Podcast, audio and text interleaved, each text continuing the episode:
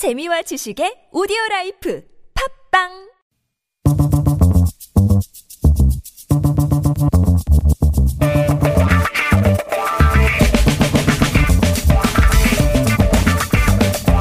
매일매일 똑같은 하루하루 지루한 일상에서 벗어나서 잠깐 영화 속으로 도망쳐볼까요? 김송희의 영화N스타.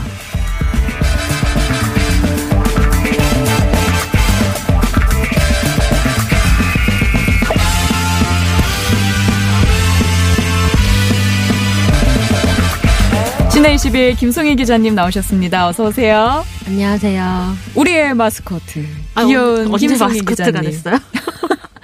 정말 출연자분 많으신데 저 같은 게 마스코트가 해도 됩니까? 바야흐로 지난주에 청취자분들께서 목소리로만은 박보영을 닮았을 것만 같다는 마지막 문자 있었잖아요. 유해진 씨 닮는 거 아니냐고. 그거 얘기 안 하기로 했잖아요 우리.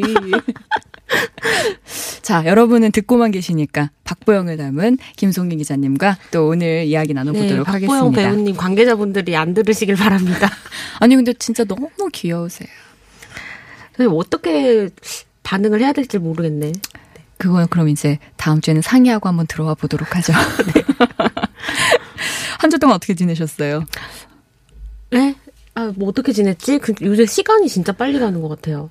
벌써 1월이 이렇게 중반이 됐더라고요. 그러니까요. 벌써 16일인 거죠.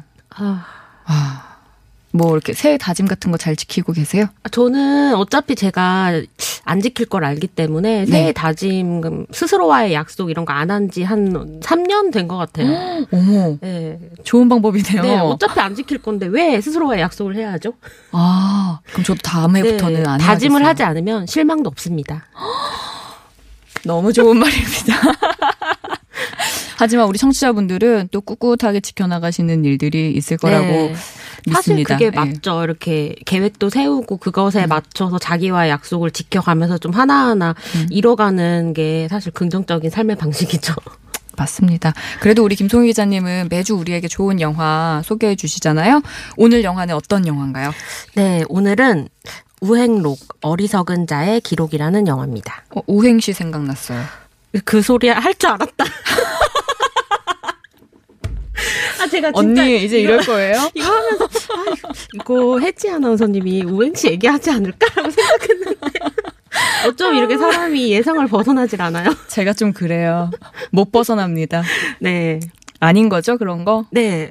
아, 그러고 보니까 좀 비슷한 부분이 있기도 하네요. 이 영화도 약간 교도소 안에 있는 그런 이야기가 좀 있거든요. 아.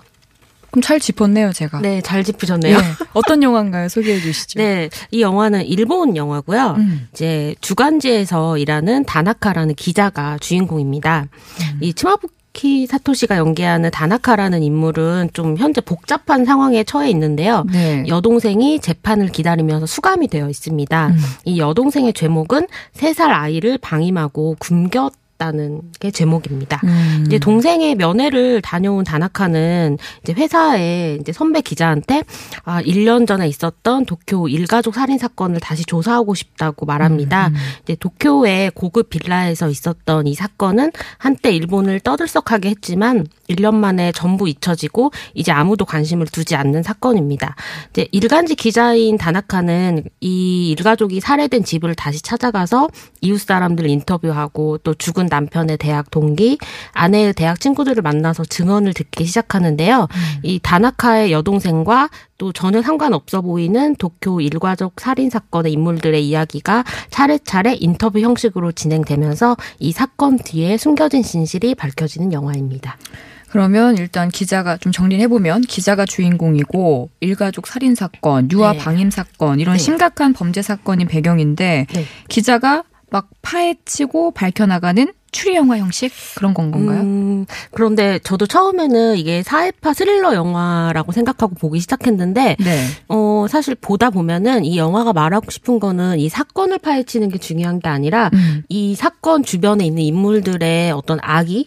그리고 인간의 어떤 본성? 그리고 이 영화 안에 나오는 대사 중에 저는 굉장히 인상적이었던 게 일본은 계급사회다. 라는 대사를 해요. 네. 근데 사실 우리가 지금 굉장히 평등하다고 생각하고 살고 있지만 좀 자본주의의 현대사회에 살다 보면은 내가 지금 계급사회에서 말단의 어떤 구조 속에서 살고 있구나라고 네. 생각할 때가 있잖아요. 약간 그런 신랄한 부분이 있는 영화라고 할 수 있을 것 같아요. 그렇군요. 어떤 인간의 성악설과 그리고 우리 사회의 계급사회 뭐 이런 피라미드 사회 이런 거를 좀 살펴보는 영화인 것 같은데 사실 일본 영화는 아직까지 좀 익숙하지 않다 이런 분들도 계셔요. 네. 그래서 그런 분들에게는 좀 너무 무겁거나 부담스럽지 않을까 걱정은 되거든요. 아마 일본은 이런 좀 사회파, 스릴러, 추리소설이 굉장히 많은 것 같아요. 한국보다. 네. 그러다 보니까 이런 소설들을 원작으로 한 영화들도 많이 만들어지는 것 같은데요.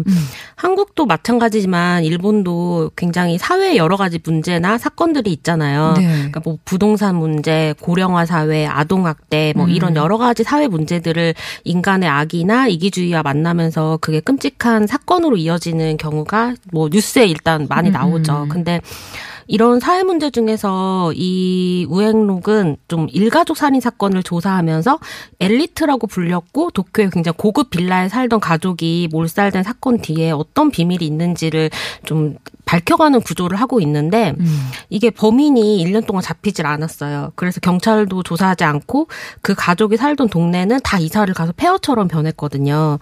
그런데 이제 이 기자가 주변 피해자의 친구들을 만나는데 친구들이 아무래도 이제 죽은 피해자 이야기를 하다 보니까 좀 정말 좋은 사람이었는데 안타깝게 됐어요. 이렇게 말할 수도 있잖아요.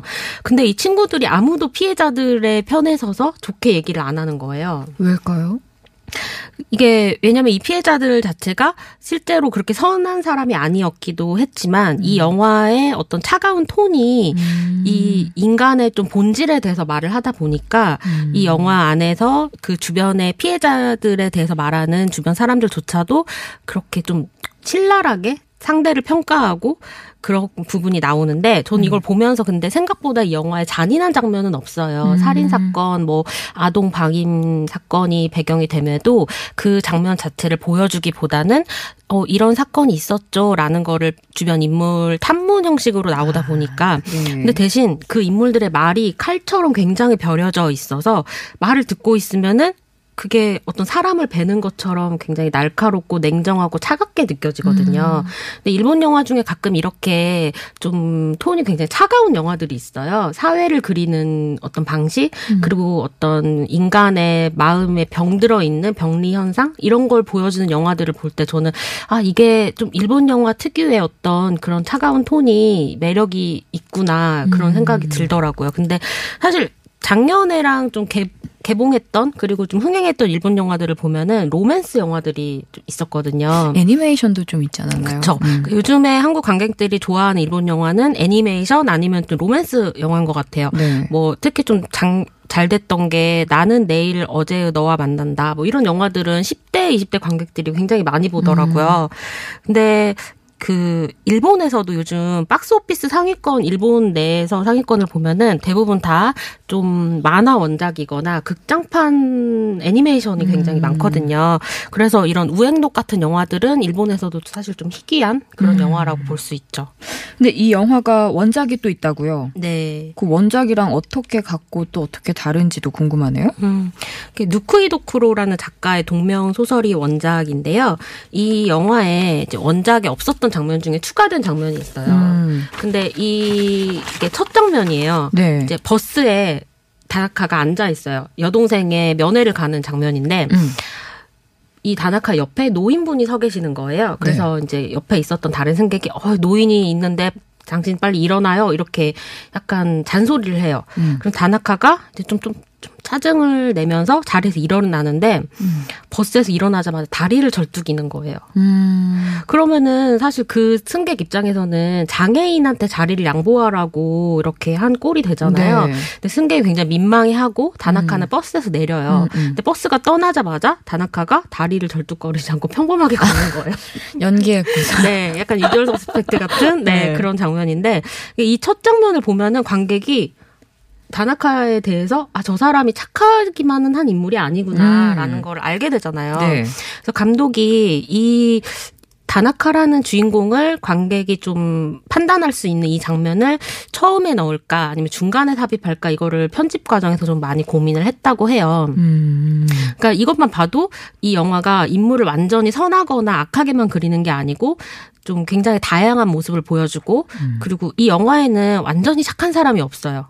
심지어 피해자조차도 완전 무결하고 동정할 만한 인물로 나오지 않고 인간이 가지고 있는 좀 다채로운 성격 그리고 악이 가득하고 타인이 잘 되면 옆에서 쟤는 사실 저랬지라고 하면서 자꾸 질투하고 내가 저 사람보다 높이 올라가고 싶어하는 계급 상승 욕구 이런 것들을 굉장히 다양하게 보여주는 영화이기 때문에 이 첫 장면에 다나카의 이런 좀 버스에서의 장면이 좀 이 영화의 관객들의 인상을 결정지을 수가 있는 거죠. 근데 뭐 실제 사회에서도 정말 착하기만 한 사람은 찾아보기 힘들죠.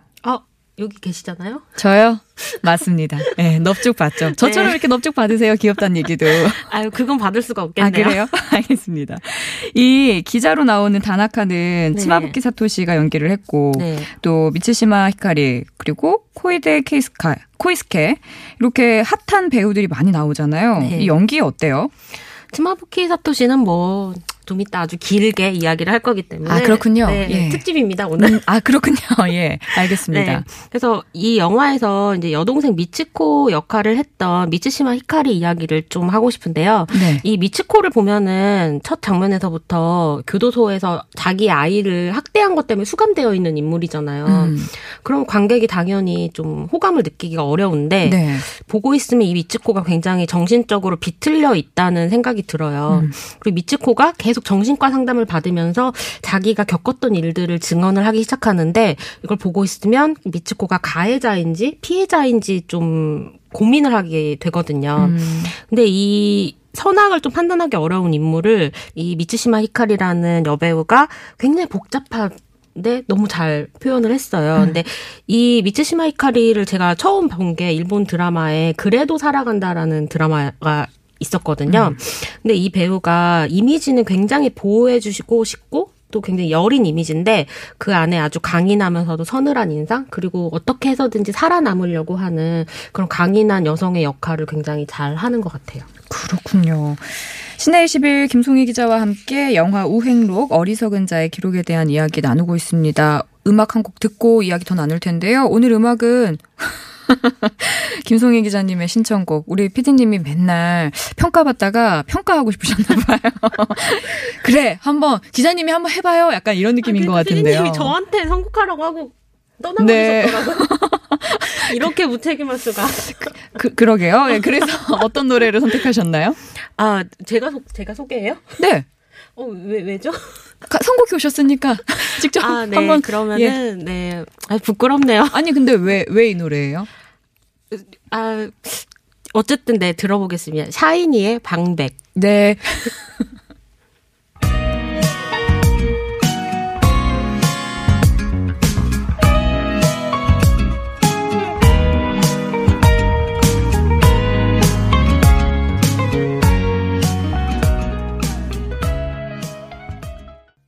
샤이니 방백이었습니다. 자, 이유 들어볼까요? 잘 모르겠는데요. 사실 영화랑은 전혀 상관이 없고요. 영화는 네. 굉장히 조금 어둡고 무거운 영화인데 저도 여기를 오면서 이거를 이 방송을 어떤 분들이 듣고 있을까를 상상을 하잖아요. 네. 근데 저는 항상 왠지 차에서 퇴근길에 듣고 계시는 모습을 좀 상상을 하거든요. 그럴 때 좀 졸린데 너무 이렇게 무거운 그런 노래보다는 이런 밝고 좀 그런 노래 같이 들으면 좋을 것 같아서 제가 아는 노래 중에 그나마 밝은 약간 그리고 눈 올 때 좀 어울리지 않나요 이 노래? 눈 안 오는데? 눈 올 줄 알고 아무튼 우리 청취자분들이 뭐 하고 계실지 상상하면서 이 노래를 골라오셨다는 그 마음이 참 너무 예쁘고 겨울연가님께서 기자계의 아오이 유 김 기자님 하트 일이에요. 하고 보내주셨어요. 지금 어떻게 해야 되는 거예요? 자 그럼 우리 이번 시간부터 김유 기자님이라고 할까요? 저 한 대 때려도 돼요? 방송 끝나고 때려주세요. 방송 심의 있으니까. 네, 알겠습니다. 자, 라디오 와이파이 오늘은 신의 20일 김송희 기자와 함께 영화 우행록 어리석은 자의 기록에 대한 이야기 나누고 있는데요. 자, 오늘의 스타는 두구두구두구두구두구 네, 누구인가요? 츠마부키 사토시입니다. 아, 제가 두구두구 하잖아요. 아, 너무 제가 긴장감 없이 발표했나요? 네. 근데 아까도 얘기해 주셨으니까 츠마부키 사토시 일본을 대표하는 꽃미남 배우였던 네. 아, 여전히 꽃미남이시더라고요. 이번에 이 영화 때문에 한국에 왔었어요. 제가 먼발치에서 봤는데, 네. 아유, 막 빛이 나시더라고요. 근데 꽤 오래됐죠, 활동한 지? 그쵸. 데뷔한 지도 굉장히 오래됐고, 벌써 이번에 제가 찾아보니까 벌써 39이더라고요. 네. 근데 우리가 왜 나이를, 우리 일반 사람들한테도 그 나이랑 상관없이 좀 자유롭게 자기 일을 해야 된다고 말을 하는 것처럼 네. 배우 역시 좀 그런 것 같거든요. 근데 이 츠마부키 사토시가 제가 오늘 이 우행록을 영화를 가져온 것도 이 배우 때문인데 이 영화가 사실 츠마부키 사토시의 최고작이라고는 할 수 없지만 좀 네. 다른 얼굴을 보여주거든요. 서늘하면서도 냉정하고 그리고 도대체 저 사람이 무슨 생각을 하고 있는 건지 알 수가 없는 그런 얼굴을 이 영화에서 하는데 츠마부키 사토시 하면은 방금 얘기하신 것처럼 약간 꽃미남 배우로 되게 오랫동안 활동을 했었고 많은 분들이 이 배우 딱 이름 얘기하면은 소년의 웃는 얼굴을 많이 그렇죠. 떠올리실 것 같아요. 부드러운 미소. 아무래도 첫 주연작인 워터보이즈라는 영화에서 좀 열혈 청춘? 네, 그쵸. 그런 연기를 좀 많이 했었고 그리고 본인이 가장 영화를 많이 찍었었던 2000년대 초반에 일본 영화에서 청춘의 얼굴을 굉장히 연기를 많이 했어요. 그러니까 그러다 보니까 좀 그런 이미지가 있는데 그러니까 배우들이 기존에 자기가 가지고 있던 어떤 역할의 한계를 좀 뚫고 나가서 연기의 폭을 확 넓히는 순간이 있는데 츠마부키 사토시는 그거를 이상일 감독과 함께 악인, 분노라는 영화를 하면서 그렇게 다른 연기를 보여주기 시작했거든요.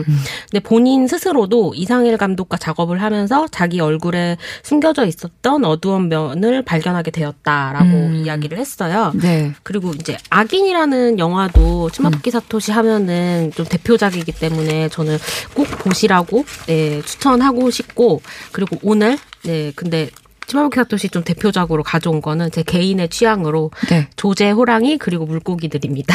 저도 이 영화 정말 잘 봤어요. 아, 너무 재밌게. 주변에 너무 좋아하는 분들이 많죠. 이 영화는. 맞아요. 일본 영화에 대해서 그렇게 아, 나 일본 영화 잘 못 보겠더라 하는 분들도 조제만큼은 정말 다 약간 호감으로 생각하면서 다 좋아하시는 것 같아요. 따뜻한 마음이 드는 영화니까. 이 영화는 저도 너무 좋아해서 1년에 한두 번씩 좀 다시 보거든요. 약간 그리고 쓸쓸한 계절이 되면은 많이 생각이 나는 영화 같아요. 그렇군요. 오늘의 스타는 츠마부키 사토시 그리고 또 한 번 봤으면 좋겠는 그의 영화는 네. 조제, 호랑이 그리고 물고기들이었습니다. 아 이게 다예요? 좀 더 얘기하면 안 돼요? 안 될 것 같은데요. 아, 나 왜 이렇게 항상 좋아하는 배우 얘기할 때 시간이 부족하죠? 그러게요. 네, 이게 어쨌든 조제, 호랑이 그리고 물고기들에서 츠네오라는 역할이었는데 이 마지막 장면에 정말 중요합니다. 꼭 봐주세요. 네. 안 된다고 해도 끝까지 얘기하시는 우리 김송희 기자님 다음 주에 뵙도록 하겠습니다. 고맙습니다. 네, 안녕히 계세요. 네.